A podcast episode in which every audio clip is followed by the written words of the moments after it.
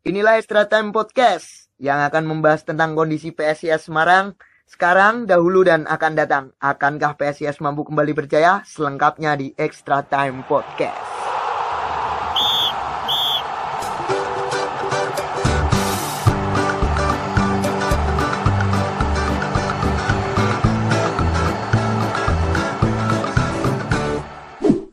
Uh, kembali lagi bersama saya di Extra Time. Uh, untuk episode kedua kali ini saya ditemenin oleh teman saya, uh, adminnya Jago Becak, dan teman satu lagi dari Salatiga nih, jauh-jauh dari kota sebelah nih, ada Mas Resi. Ya, untuk episode kedua kali ini kita akan membahas tentang uh, preview pertandingan kemarin, dua pertandingan lawan Persebaya dan lawan kemarin apa ya? Lupa malahan. Oh, Badak Lampung, Badak Lampung F C. Maaf, maaf, maaf, maaf, maaf, maaf. Uh, untuk preview pertandingan kita serahkan aja ke ahli pandit football kita, Mas Bani. Gimana Mas Bani? Pertandingan dua pertandingan kemarin nih. Kita mulai dari awal aja, biar enak. Oh, dari awal. Biar urut ya, enggak apa-apa ya. Iya. Kita pertandingan pertama kita melawan Kalteng. Oh, Kalteng Putra. Untuk putaran kedua ya. Enggak, oh, enggak, pertandingan awal musim. Oh, awal musim Liga satu ini ya. Alhamdulillah kita kalah. Pertama lawan kita kalah, terus kedua lawan Hum kalah ya gitu ya. Terus lawan Persija kita menang, pandek. Lawan Persebaya satu satu. Ya, trennya sudah ya, trennya sudah positif untuk di awal musim. Ya, awal musim. Tapi makin kesini makin keteteran. Makin hmm. dari mau pertengahan hmm. pertengahan musim pertama sampai sekarang ya berarti ya. Ketika, kita jeblok ya. Oh, kita jeblok. Apalagi setelah uh, setelah lawan P S S Leman. Setelah lawan P S S Leman kita menang away. Kita menang away itu habis itu habis itu rentetan kekalahan di kandang kan. Ya, rentetan kekalahan di kandang. Kita kehilangan sembilan poin di kandang. Sangat sangat prestasi harus dievaluasi. Sangat besar itu waktu lawan Persib, Pirakabu dan Persipura ya. Kita kalah betul-betul tiga kali di kandang. Terus away Semen Padang ya, Semen Padang kita kalah lagi kita kalah lagi terus tuntutan pelatih mundur, akhirnya Bandur masuk. Nah, akhirnya ganti pelatih ya. Nah, ganti pelatih Bandur Bandur masuk, tangani di lawan Bhayangkara. Lawan Bhayangkara itu Bandur masuk lah. Pas Bandur masuk itu ketika lawan Bhayangkara itu pas preskon itu dia memang apa namanya ngomong gitu.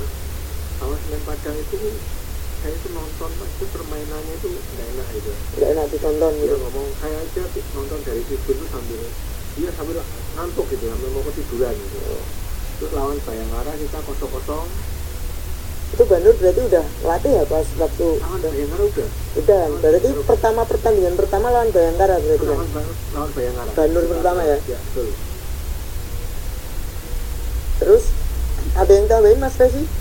Uh, kalau menganalisis permainannya P S I S beberapa pertandingan terakhir ini, uh, sebenarnya P S I S itu mempunyai komposisi pemain yang sebenarnya kalau tidak dari materinya ya, materi pemain, skill pemain dibandingkan musim lalu dengan musim saat ini itu sebenarnya satu tingkat lebih baik lebih baik sebenarnya, karena kelemahan dari P S I S musim lalu tuh seperti bermain layaknya Real Madrid ditangani apa Jose Mourinho. Jadi tidak tidak tidak pemain tengah itu tidak bisa untuk menilai ritme permainan. Jadi begitu kita menunggu bola dapat langsung counter attack cepat. Iya, langsung di counter attack cepat. Jadi nggak nggak nggak nggak ada gelandang yang bisa mengatur itu. Sebenarnya di musim ini ada dua gelandang yang sebenarnya mumpuni lah, Arthur dan si Patrick Motta. Ya, Patrick Motta pada putaran pertama. pertama. Cuman di putaran kedua kan keduanya di Ya. diganti lah oleh Heru dan si siapa Finky Pasamba. Sebenarnya dua pemain ini tuh mempunyai tipikal yang sama sebenarnya. antara Finky Pasamba dan Heru. Dan Heru dia tipikal ball winning kalau orang-orang yang paham ya ball manager itu kan, itu ball winning. Jadi tugas mereka memang untuk apa namanya memenangkan lini tengah aja, lini tengah intercept ya berarti ya. Tapi apa mereka kalau untuk mengkreatif serangan gitu bisa nggak? Sebenarnya bisa kalau A M F-nya ini dia itu memang benar-benar A M F murni. Harapannya kan terus manajemen mau membeli si siapa? Cantillana itu ya. Si Jonathan Cantillana nomor empat belas itu uh, dengan harapan dia mampu untuk menjadi playmaker, ya, menjadi playmaker di kayak Brian di P S S. Ya, seperti itu dijadikan free roll. Cuman sayangnya memang apakah memang si Jonathan ini belum paham tentang atmosfer sepak bola Indonesia, Indonesia apa jadi mungkin masalah komunikasi. Jadi untuk dua pertandingan ini kan Jonathan baru main dua pertandingan ini kan berarti kan Jonathan waktu dua. Versus P S M dia main ya kayaknya ya? P S M dia main, iya ya, ya.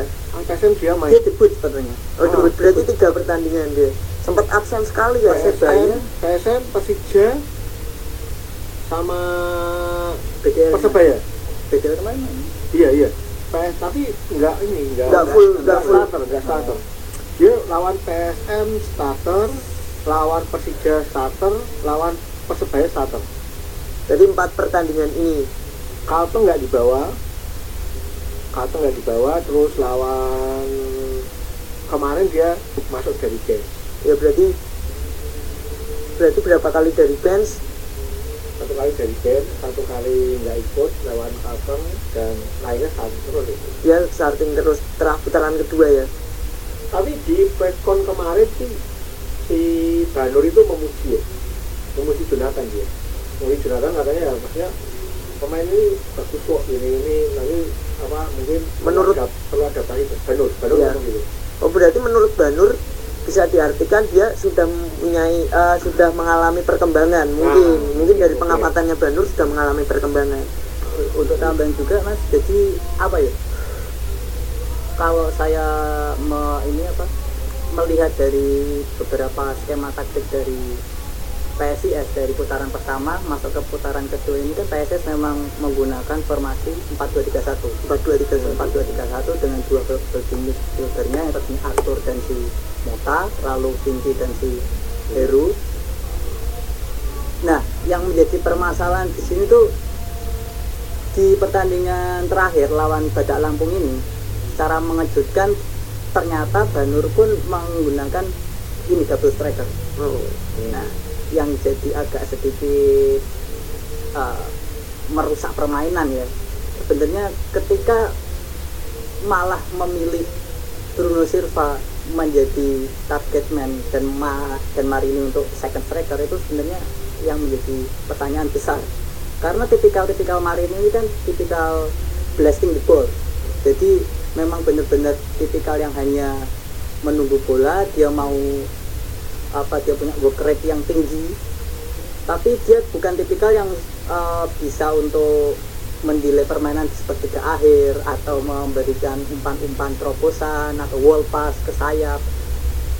Justru ketika itu Jonathan Cantillana yang berposisi A M F dijadikan C M F duet dengan si Heru ya Heru si Heru ya. Ketika Vinci sepertinya ditarik kan Vinci ganti Jonathan Jonathan itu itu jadi malah di menit ke tujuh puluh tiga kalau nggak salah itu saya melihat formasinya yang jadi empat empat dua itu malah seperti empat satu tiga dua.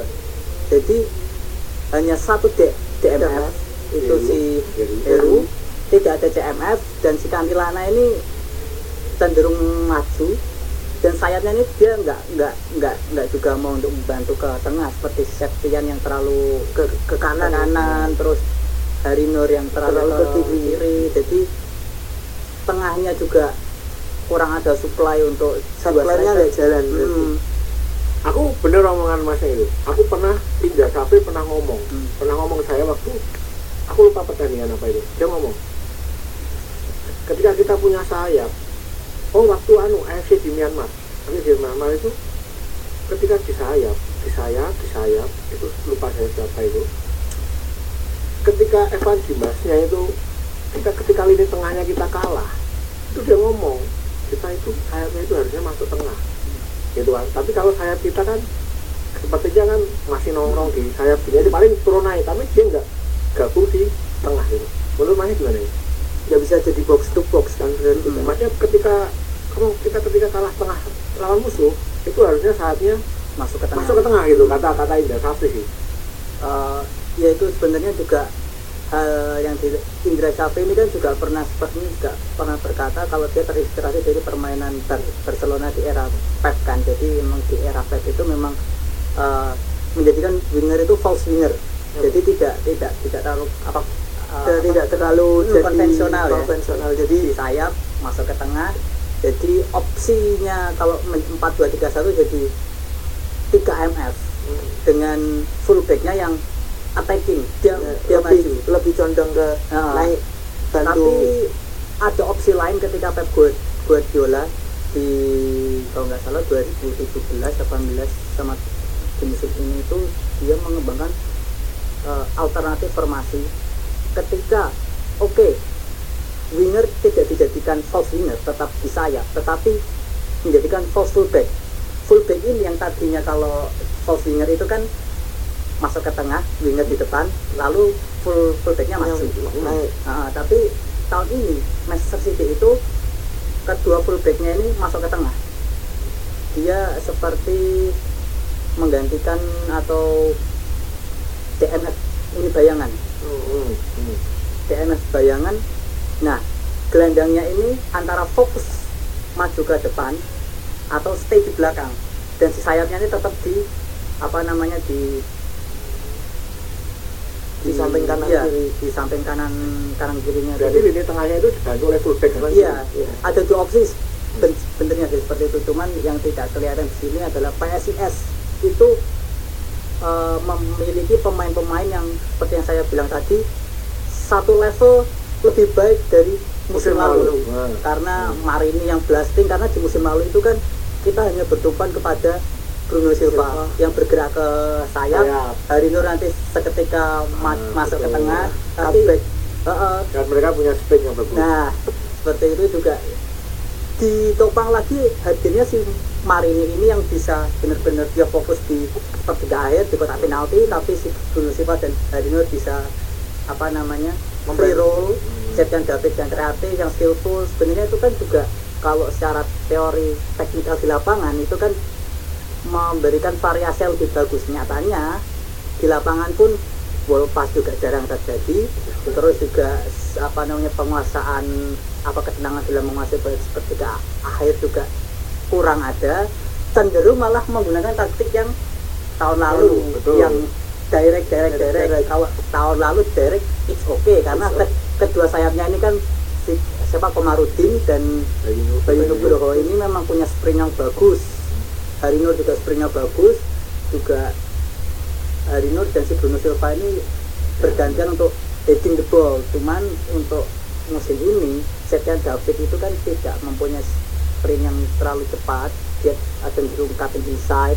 Hari Nur juga yeah, yeah. cutting inside, jadi kalaupun masih menggunakan cara musim lalu yang quick counter, ya sepertinya hanya stagnan-stagnan saja. Mainnya akan seperti itu, seperti hmm. itu lagi. Jadi kalau misalkan nih, kalau aku melihat kemarin itu kalau mau counter attack cepat, hmm. itu ketika bola di tempatnya kena si David, hmm. itu kita kehilangan momen. Aku ngomong kehilangan momen di sayap itu, memang ketika David pegang, itu memang ada sekitar tiga pemain kan, hmm. jaga-jaga. Ya mungkin karena memang David kan memang sosok yang mungkin disorot sih, memang yeah. jadi tahun ini memang, memang disorot sih, mungkin dia dijaga, dijaga lebih ketat daripada pemain lain. Sama Hari Nur kan yang musim kemarin memang gacor yeah. sekali diduetkan sama Bruno Silva. Jadi tapi aku pengennya sekali-kali antara dua pemain ini ada yang dicadangkan salah satunya mungkin untuk refreshing, uh, refreshing strategi sih sebenarnya membangun sebuah set plan. Nyatanya dulu tahun berapa ya waktu Hari Nur jadi cadangan Julia Alcorse juga yeah, dia betul. Jadi super sub bagus banget dia. Mungkin tapi pilihan utamanya cuman ada tiga kan, Hari Nur, Sekarang Hari Nur, Marini dan Bruno Silva di depan. Aldair sudah dipinjamkan. Ya, Aldair sudah dipinjamkan. Itu sebenarnya kita memang mungkin dari pertanyaan itu kan si Bandur ini sebenarnya itu pengen kayak gimana gitu. Ya, pengen kayak gimana? Kan kalau kayak skema permainannya ah, seperti iya. apa? Sampai sekarang yang memang ya, belum terjawab. Kita, kita ngomong itu. Kita perbedaan Liga Italia dengan Liga Inggris kan. Oh, iya. Liga Italia itu aku nggak tahu sebutannya ya. Liga Italia itu itu kan allenatore ya. Pelatih itu allenatore. Iya, iya, allenatore. Dia itu pelatih allenatore, terus yang urusan jual beli pemain itu gak ada orang lagi. Oh, nah, dia urusan jual beli jual pemain terus pelatih datang nih pemainmu. Jadi dia harus pintar-pintar ngelatih pemain yang dibeli oleh itu kan. Makanya allenatore. Tapi kalau Liga Inggris itu manajer dia nyebutnya. Hmm. Jadi ngurus semuanya, ngurus aku mau pemain ini, aku mau ini, aku mau ini, sampai urusan makanan, hotel, bla bla bla. Makanya Inggris nyebutnya manajer. Sedang, sedang Itali itu nyebutnya allenatore. Jadi mungkin mirip lebih ke Indonesia lah aku. Nih, tak kasih pemain ini, set. Kamu gimana caranya lari gitu lah. Bagaimana caranya uh, pemain ini ah, bisa bisa bisa tim ini uh, bisa dapat poin bagus gitu ya gitu. Nah, hmm. sedang kita kan pasti bertanya-tanya, oh jadi rasa kayak gini. Kita kembali ke Bandur kan. Bandur itu berarti tidak lawan Bhayangkara, terus setelah lawan Bhayangkara dia Persija, Madura, eh Madura, Madura kalah. Madura kalah itu kan kesalahannya menjadikan Motabek. Hmm. Setelah jadikan Motabek dia langsung kebobolan itu. Iya. Hmm. Sebelum Rio kena kan dia masih bisa kan, masih bisa nahan, masih clean sheet belum masih. Masalahnya itu oke, okay, sama masalah lari ke Arema dia satu-satu, Arema satu-satu, tapi terus emang bertahan banget itu kan. Iya, memang defensif pun. Arema terus dia ke Makassar menang satu kosong, menang satu kosong, terus ke Persija tanpa pemain asing kalah dua satu, kalah dua satu. Harap, harapan tinggi, harapan tinggi lawan Persebaya. Harapan tinggi sekali Persebaya. Kita home um, pertama di putaran kedua kan, setelah rentetan away yang lama tanpa penonton yang akhirnya jebol itu empat kosong. Dan waktu itu si Bandur waktu di preskon ngomong, nah itu sebenarnya optimis dia ngomong gitu, tapi tahu kok pemain itu nggak ada determinasi dia di babak, ya di babak oh, kedua sih. Tapi iya, ketika aku melihat di babak iya. pertama sih bisa lebih fighter dia hmm. karena ketik, masih ketinggalan satu kosong. hmm. Tapi setelah babak kedua memang sangat hancur, kayak mental pemain tuh turun. Terus lawan saya lawan Kalteng, lawan Kalteng ini kan juga Kalteng itu datang itu dengan putaran kedua itu belum pernah kalah. hmm. Kalteng itu belum pernah kalah, dan Kalteng itu kalau away bonusnya gede, semangatnya tinggi lah Kalteng itu, apalagi dia punya center back tinggi-tinggi yeah. dan Alisip itu kan dua tower, nah, dua tower dan mereka sebenarnya nggak punya striker. Gak punya striker akan Bone itu sempat jadi striker itu kan. Iya. Yeah. Kita kena tiang dua kali ya. Iya. Yeah. Pertama kali, babak kedua kali itu. Nah, lawan Kalteng itu kosong-kosong itu Bandur muji sih, muji bahwa dia ada progres, ada peningkatan uh, dalam permainan. Uh, Jonathan bagus. Terus kemarin pas preskon aku nanya, uh, coach, sebenarnya ini free kick ini kok kayaknya rebutan sama momennya. Sebenarnya sudah sudah aku upload di YouTube sih preskonnya. Apakah sejauh sudah? Oh sudah mas, dia ngomong itu sudah. Tanya ini Hari Nur ini, Hari Nur sama. Tanya dia ini. Dia mas sudah. Aku lihat mereka setiap ada penalti bebas pasti itu berbunyi. Setiap David, Marini, Bruno Silva. Kalau ada Jonathan ikut Jonathan itu mas itu. Sudah tiga itu tiga itu pasti rebutan. Ada Jonathan empat itu pasti rebutan. Tapi kemarin lawan Kalteng bapuk semua. Mari bapuk terus. Enggak, tuh Bandar Lampung tuh terakhir. Ah, Bandar ya, Lampung bapuk semua. Terus udah ada yang si siapa? Bruno kita dapat set piece gara-gara mainnya dari direct ball. Kita dapat set piece tuh banyak banget yang dilanggar. Jonathan itu ada dua yang kali itu tendangan dari samping. Itu kebablasan semua kan. Hmm, tendangan dari, dari samping itu sayap ini kan dua kali kebablasan semua dia. Enggak tahu kenapa itu kan. Terus lewat. Ah. Terus yang hilang itu Hari Nur dua kali crossingnya kebablasan juga. Terus dapat on target sekali, yeah. Tapi nggak ada yang nyambut setelah itu. Maksudnya untuk set piece pun kita nggak pernah dimanfaatkan secara maksimal. Padahal sebagian besar gol di liga musim ini kebanyakan kalau saya lihat dari set piece, bukan dari set plan attacking. Betul, betul.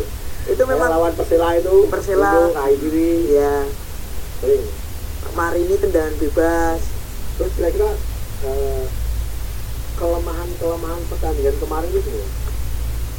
Kalau menurut eh, pengamatan saya ini gini sih Mas, sebenarnya kalau melihat dari kita melihatlah detail kecil-kecil-kecil dari pertandingan dan kelemahan dari P S S sendiri itu seperti yang tadi dikatakan bahwa visi bermain juga masih kurang kurang jelas, terus juga memang chemistry-nya mungkin juga belum ngeblend, terus apa namanya dapat mm, terus juga memang nggak kurang kita kurang punya opsi untuk memenangkan pertandingan. Kan kalau pertandingan kan nggak hanya dari open play kan, pasti yeah. Juga memanfaatkan set piece. Di tahun lalu kita punya Petar Planik yang digadang-gadang back asing kan, kalau orang Indonesia itu melihat back asing itu pasti jago heading. Yeah. Nyatanya tahu tahun lalu Petar Planik itu heading pun seperti kayak ya sebelas dua belas sama Fauzan Fajri lah yeah. Yang main lokal. Kita punya Willis Costa. Tapi entah kenapa memang ketika variasi-variasi seperti itu nggak bisa dimanfaatkan dengan baik. Opsi kita banyak kan, seperti yang Mas tadi bilang, Jonathan, Septian David, Bruno, Marini yang blasting the ball itu juga banyak. Tetapi memang kalaupun kita punya empat atau lima atau sepuluh opsi penendang bebas, tapi variasi dalam skemanya nggak ada, jalan sama saja gitu. Aku sempat nanya ini waktu saya berkata, aku lupa pertandingan gue melawan apa ya.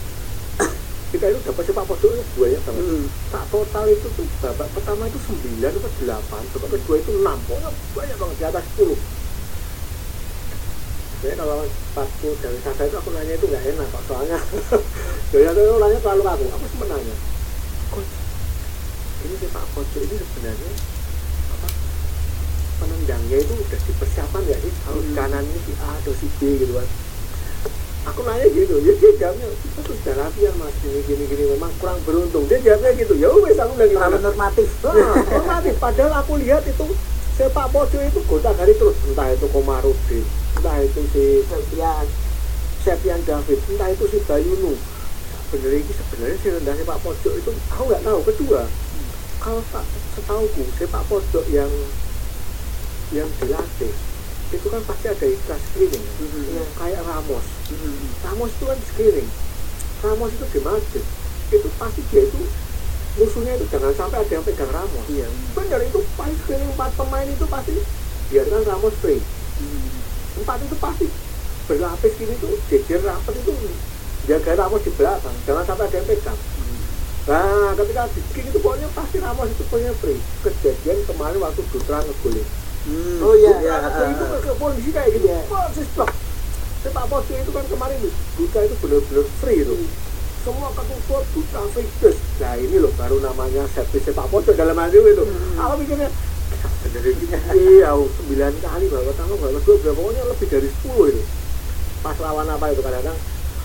Aku kalau pelatih aku itu kan mau nanya detail-detail itu kan nggak enak. Siapa tahu loh. Iya, benar-benar. Kalau jawabannya nggak enak malah besok kita nanya lagi. Makanya kadang-kadang kalau pas-pas kan diem aja atau nitip pertanyaan, pertanyaan ya. Tapi kalau Bandur sih enak, kita mau nanya apa dia juga orangnya terbuka nih. Kalau Bandur orangnya ini. Nah, tambahan juga sih sebenarnya uh, Bandur ini kan termasuk dari dua puluh tiga pelatih ya yang baru aja A F C kemarin kan, A F C Pro, A Pro. Terus juga kita melihat juga track recordnya Bandur ini dari zamannya pernah di P S I S, yeah. Pelatih maksudnya, yeah, terus ke Timnas, ke Persita, ke yang lain-lain ini kan memang sepertinya Bandur ini memang mengandalkan kekuatan di winger atau di sayap flank kan. Cuman sepertinya antara taktik ini kalau kondisi P S S itu seperti kita melihat Manchester United musim ini. Aja banyak Mas Bani. Tapi kapok. Jadi begitu banyak pemain bintang yang ada, tapi tidak bisa dimaksimalkan. Seperti ada hal non non teknis yang menghalangi semua itu. Seperti entah itu antara bagaimana penyampaian atau komunikasi pelatih pemain atau harmonisasi yang nonton jadi bingung ini yang salah pelatihnya atau iya. Pemainnya padahal juga kayak gitu. Uh, ibaratnya gini, seperti Bandur ini sekarang di kondisi yang apa galau.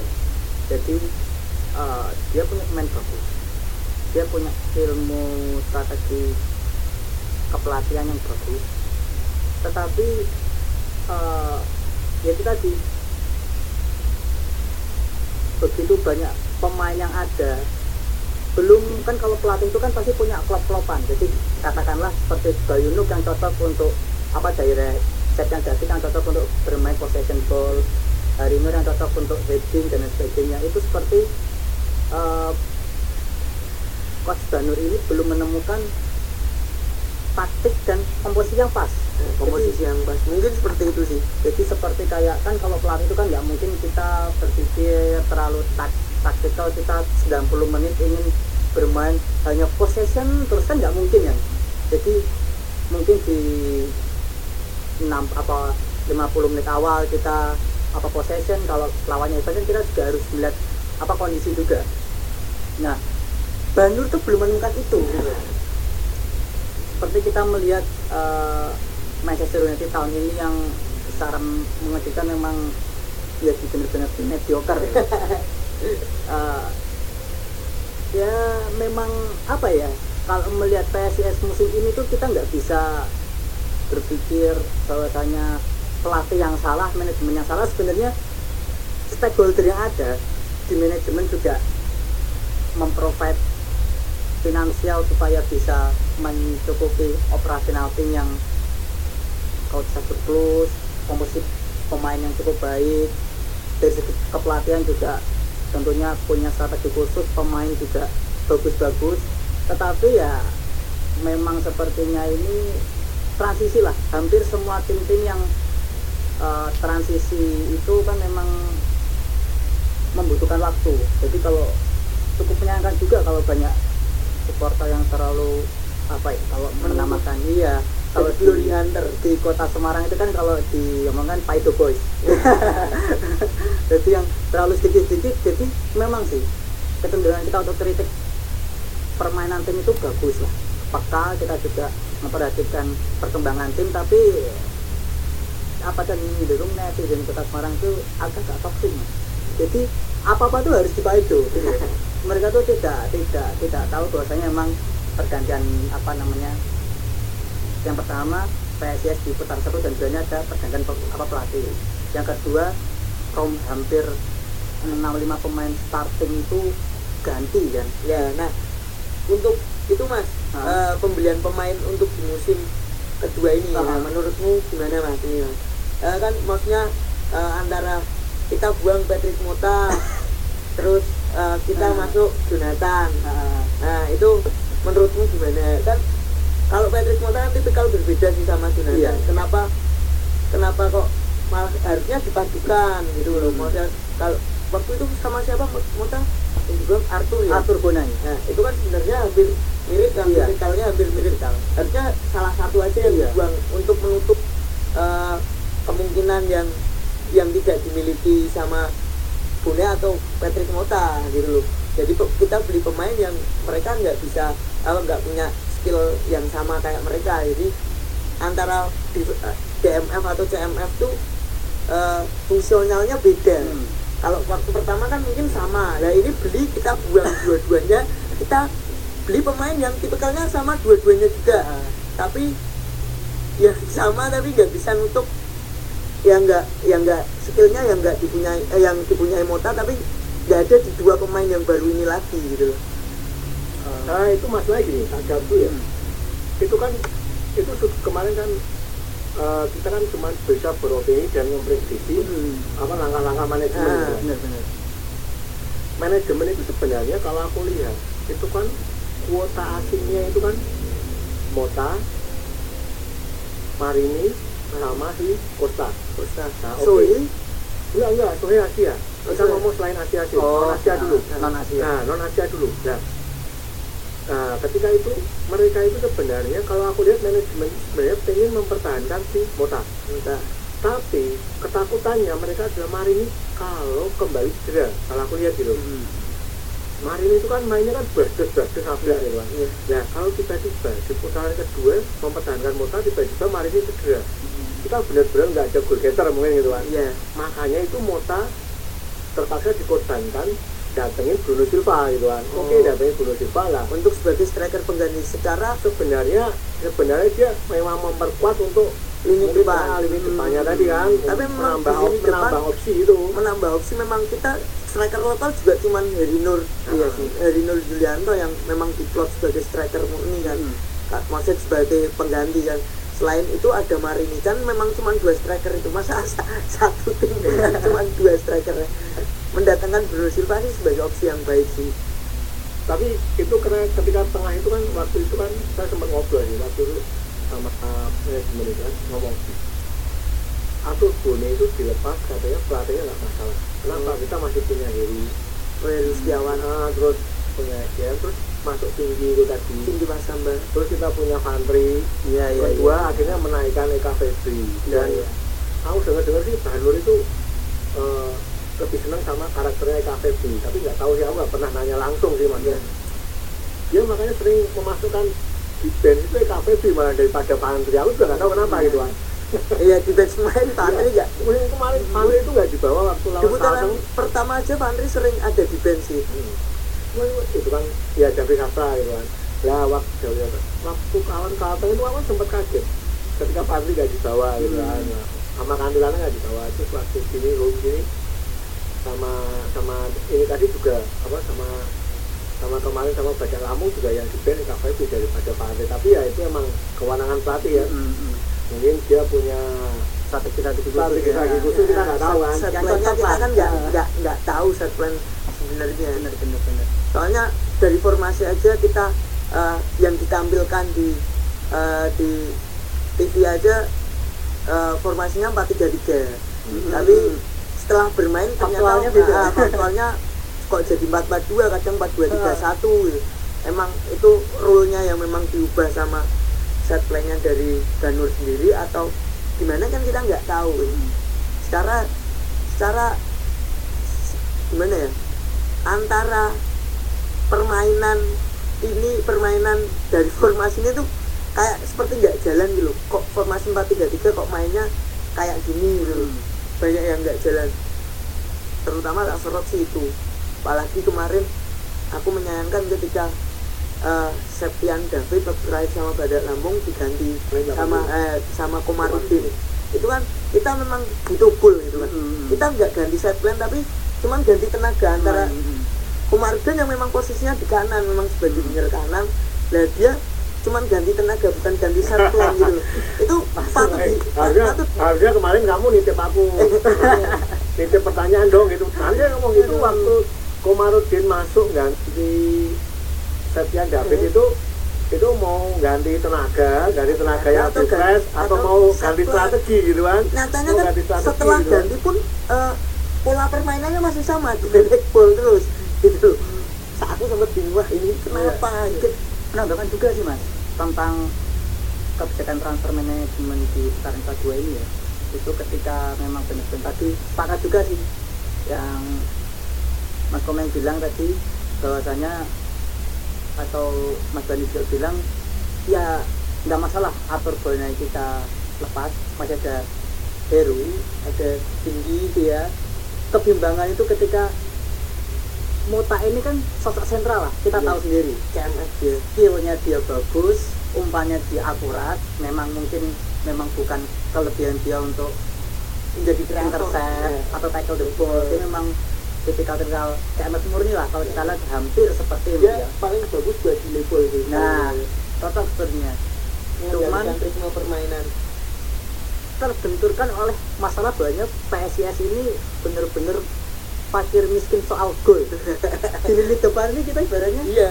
Untuk musim sekarang dan sampai saat ini di musim ini kita sama di putaran yang kemarin, kita golnya saya lihat jauh lebih sedikit miris sekali kalau kita lihat ini. Kita sampai berbicara sebelas gol, empat belas gol memasukkan, dua puluh tujuh kemasukan. Kemasukan kita defisit banyak gol. Di, di satu sisi ketika kita mempertahankan idealis untuk benar-benar memperkuat lini tengah, tapi juga opsi di depan juga hanya Marini, Hari Nur, itu-itu saja.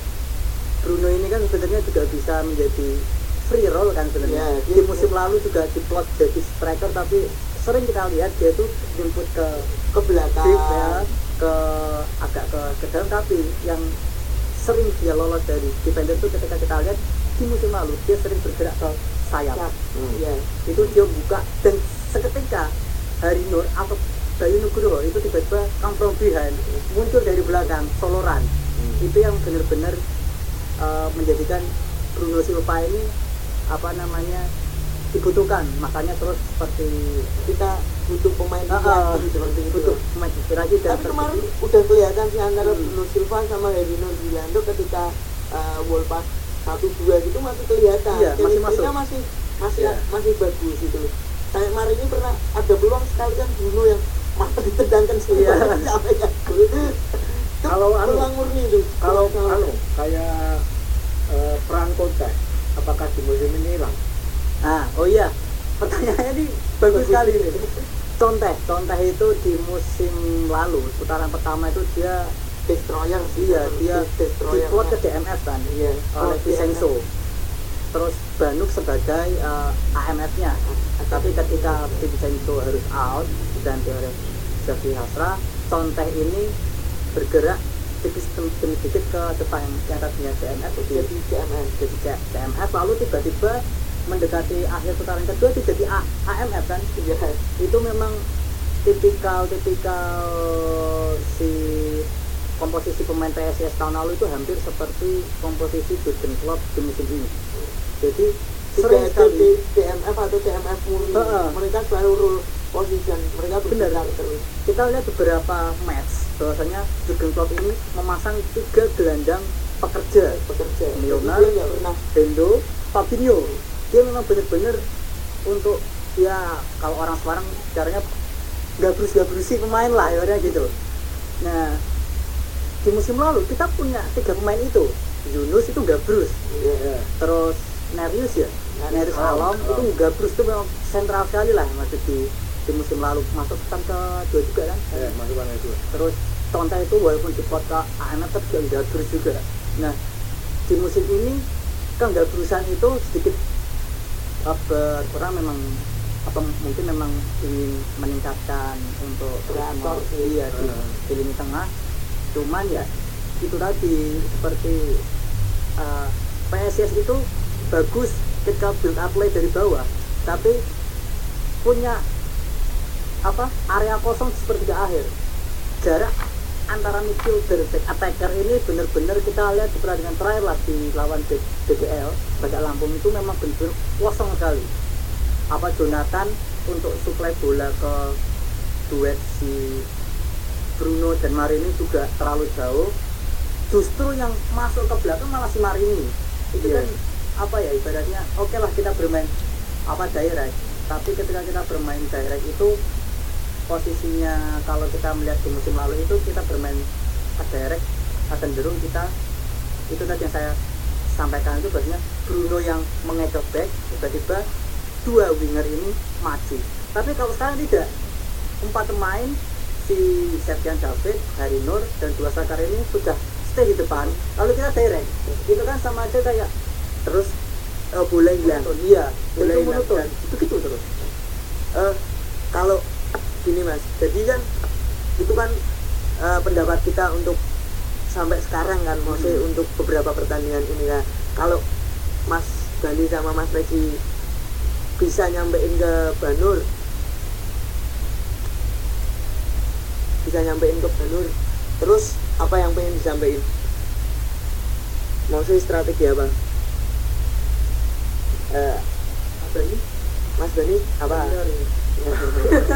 Maksudnya pengen ngasih masukan apa lah, Pak, Pak Bandur, kita tuh harusnya mainnya gini-gini. Hmm. Apa? Kalau kalau kalau kita kan mereview pertandingan kemarin, kita mereview pertandingan kemarin ya. Mungkin kita nggak bisa mulu-mulu ya, mungkin apa?